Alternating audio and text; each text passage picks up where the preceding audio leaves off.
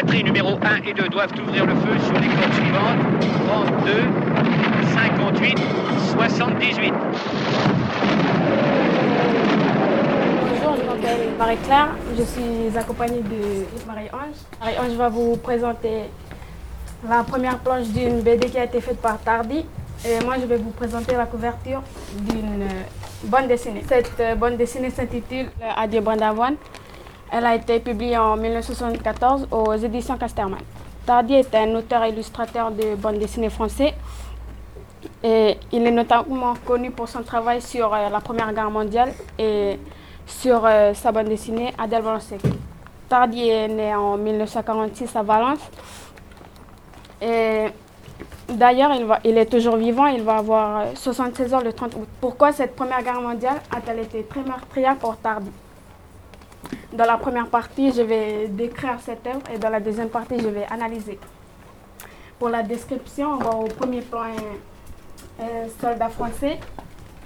Ce soldat porte un uniforme bleu et un pantalon rouge, mais ils vont changer leur tenue un peu plus tard.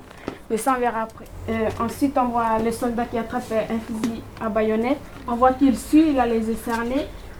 Et il y a un verre de ses lunettes qui se sont cassées. Au deuxième plan, on voit le drapeau bleu-blanc-rouge qui est maculé de sang et euh, des barbelés. Maintenant, on va analyser cette œuvre. Euh, au premier plan, on voit ce soldat qui s'appelle Brin d'Avoine. C'est un poilu de la Première Guerre mondiale. On les appelait poilus non pas parce qu'ils étaient poilus, mais parce qu'ils étaient courageux. Tardy a choisi ce nom pour évoquer l'origine paysanne des, des, soldats de la Première Guerre mondiale. Il a un uniforme un pantalon rouge, mais comme je vous ai dit, ils vont finir par, ils vont finir par changer leur tenue un peu plus tard, vers 1900, 1915, parce que c'était trop voyant pour les ennemis. Ensuite, on voit les soldats qui allaient mettre crispés sur les fusils. Ici, il a la tête pâle, il a peur. Et Tardy a choisi ce soldat qui a peur pour nous dire que ben, plein d'autres soldats avaient peur aussi. C'est la figure de l'anti-héros qui veut nous dire qu'il n'a pas l'air d'un héros comme tous ceux qu'on connaît, par exemple Rambo et plein d'autres. Mais bref, il a peur. Ensuite, au deuxième plan, on voit le drapeau bleu, bleu, blanc, rouge maculé de sang, qui veut tout simplement nous dire euh, la, qui veut tout simplement nous dire qu'il y a eu tellement de morts et il y avait des violences de combat. Ensuite, on voit des barbelés qui représentent les tranchées. Maintenant, je vais laisser la place à Marie-Ange. Je vais vous présenter la première planche. Alors, cette première planche a été faite par Jacques Tardy, publiée en 1974. Euh, cette planche appartient à la BD euh, Adieu brin d'avoine, l'affaire au fusil. Maintenant, je vais vous la décrire.